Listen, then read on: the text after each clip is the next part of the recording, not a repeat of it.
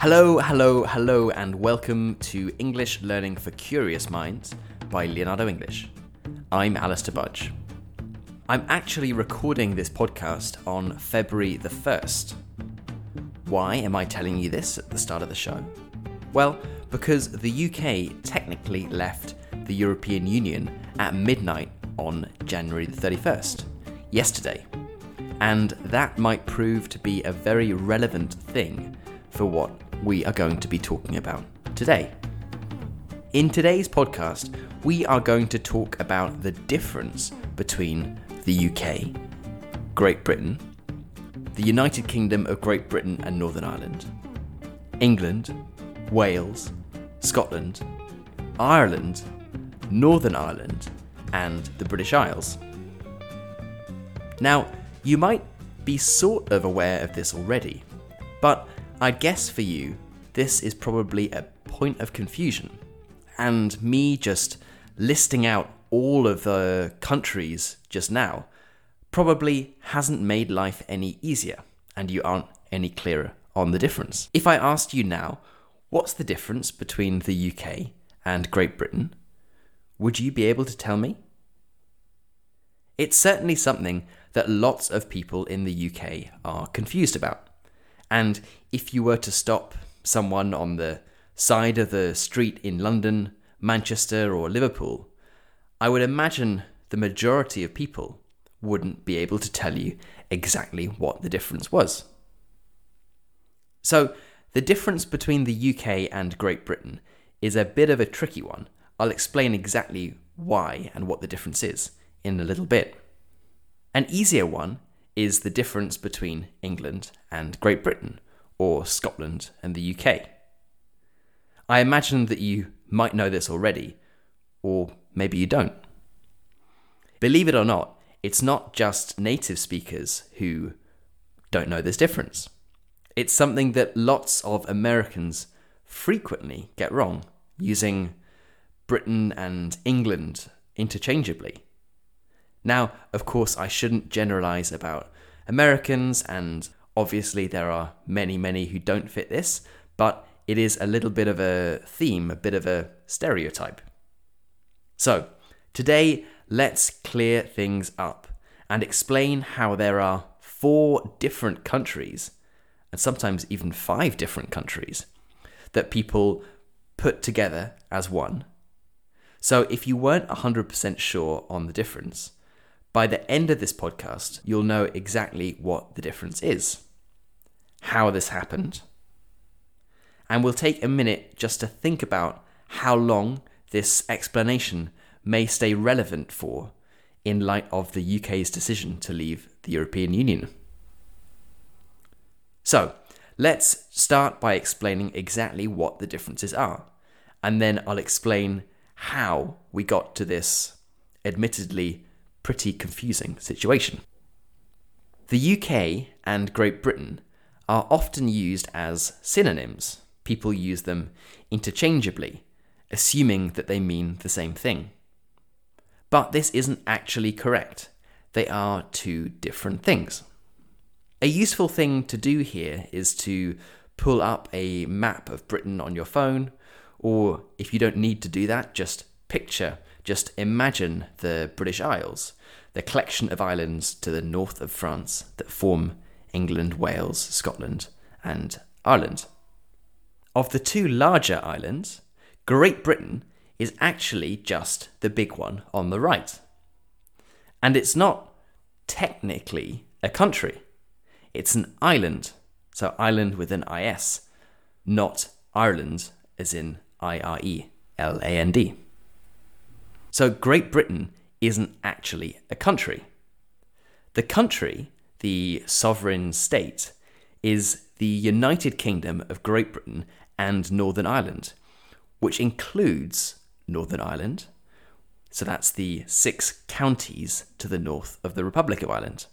So the country is the United Kingdom of Great Britain and Northern Ireland, and it is formed of four different countries England, Scotland, Wales, and Northern Ireland, which are all themselves countries. Huh? I wouldn't blame you for being a little bit confused. You can't normally have a country within another country. So, how does this work? Well, the way to think of it is probably something similar to how different states work in the United States of America. There are some different laws that apply. Scotland and Wales, for example, have their own parliament and have power over things like health and education.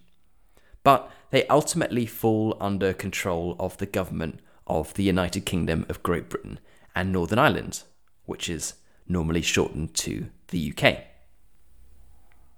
So, how did this all come about? Well, the British Isles, by which I'm referring here to Great Britain and Ireland, they've got a pretty long and complicated history, as you may know.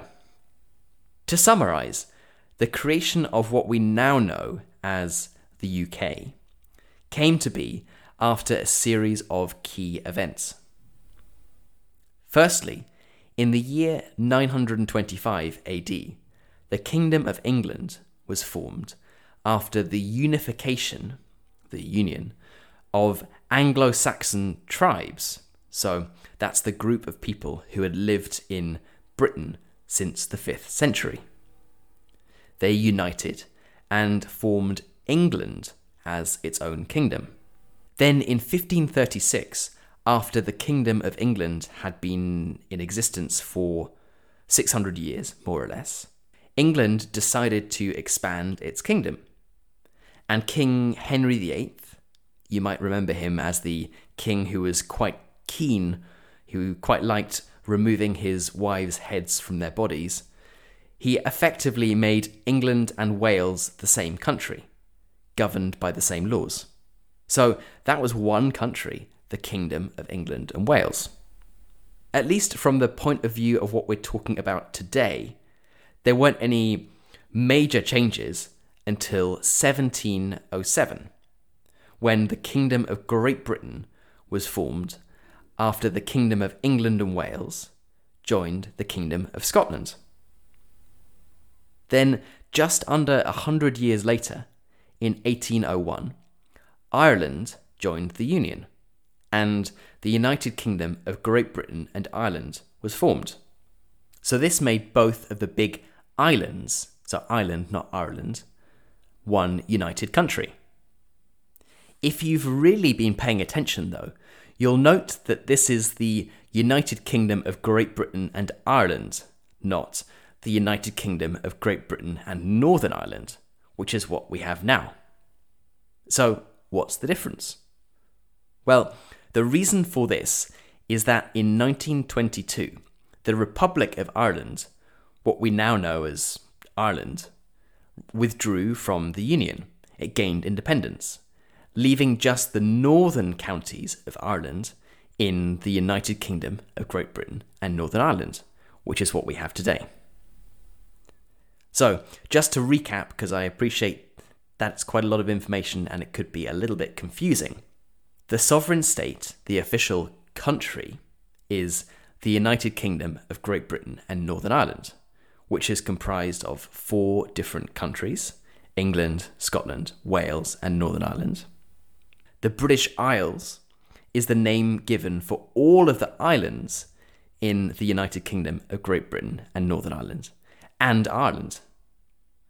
There are two big ones, so if you look at a map, it might seem like there's just two. Great Britain, and Ireland, but the British Isles are actually comprised of 6,000 different little islands. To make matters even more confusing, not all of the islands in the British Isles are part of Great Britain. They include three what's called crown dependencies.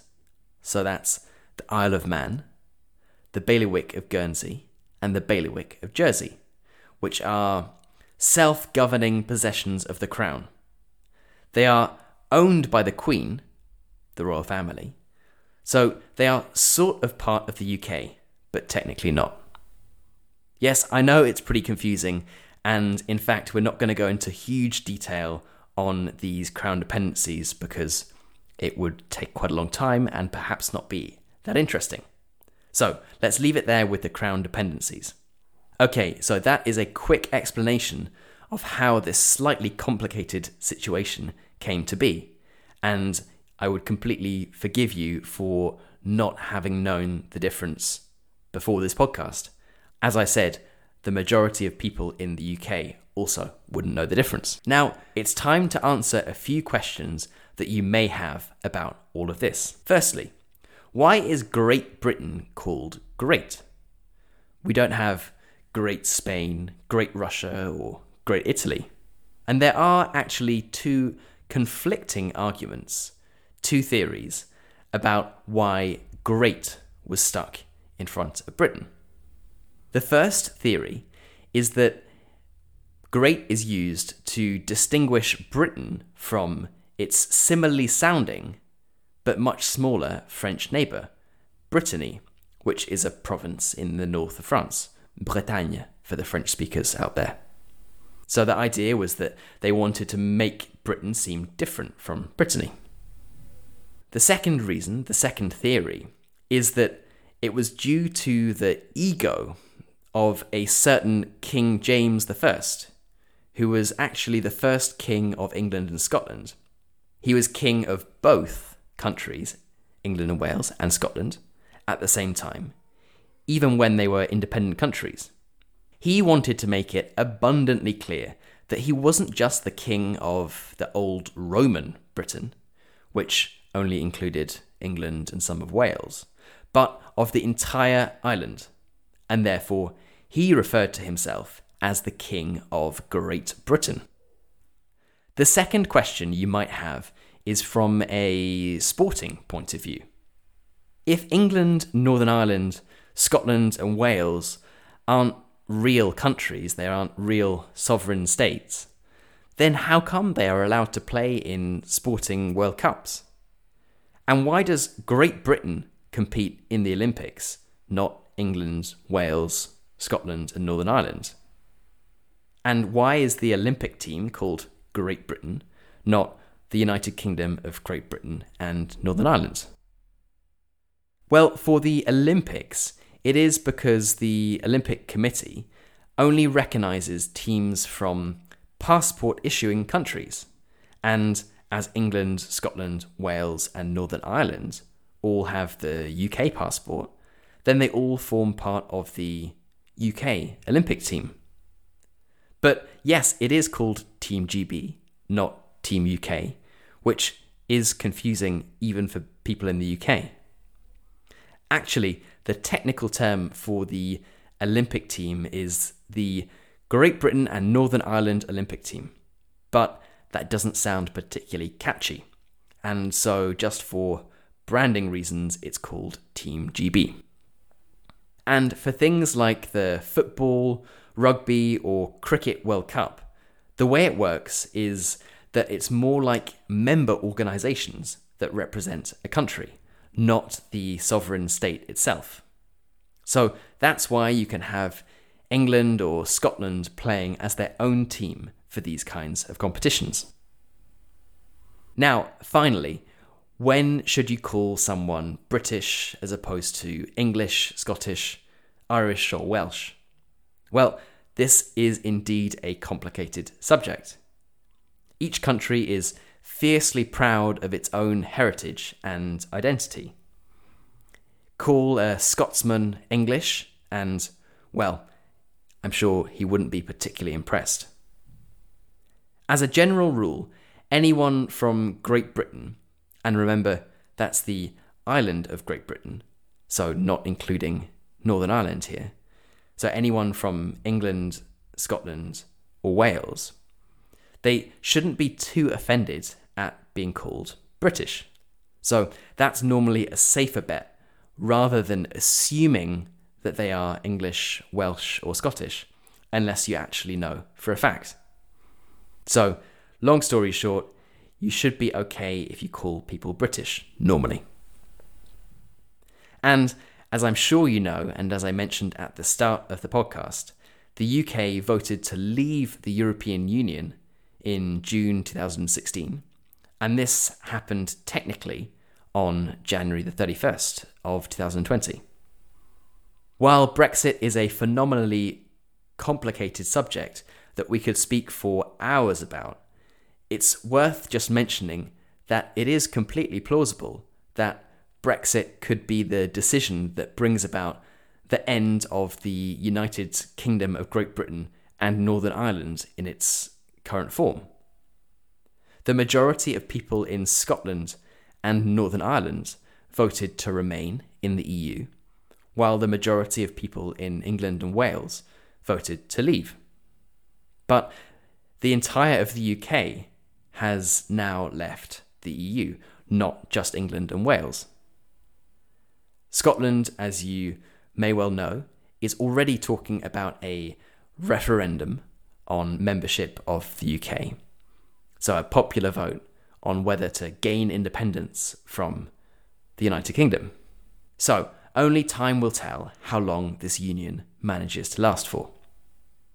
In any case, as of February 2020, this is still the difference between Great Britain, the United Kingdom, England, Wales, Scotland, and Northern Ireland.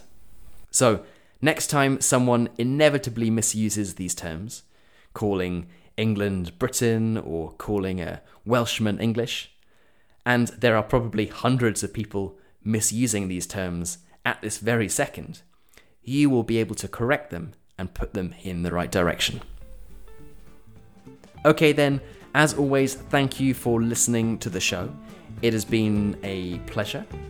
If you are listening to this podcast on Apple Podcasts, iVoox, Spotify, or anything like that, and you haven't yet hit that subscribe button, then make sure you do so in order to get the podcasts zooming into your inbox every Tuesday and Friday. And if you are looking for the transcript and key vocabulary for this podcast, then you can find that and, of course, check out the options for becoming a member of Leonardo English on the website, which is leonardoenglish.com. You've been listening to English Learning for Curious Minds by Leonardo English. I'm Alistair Budge, and I will catch you in the next episode.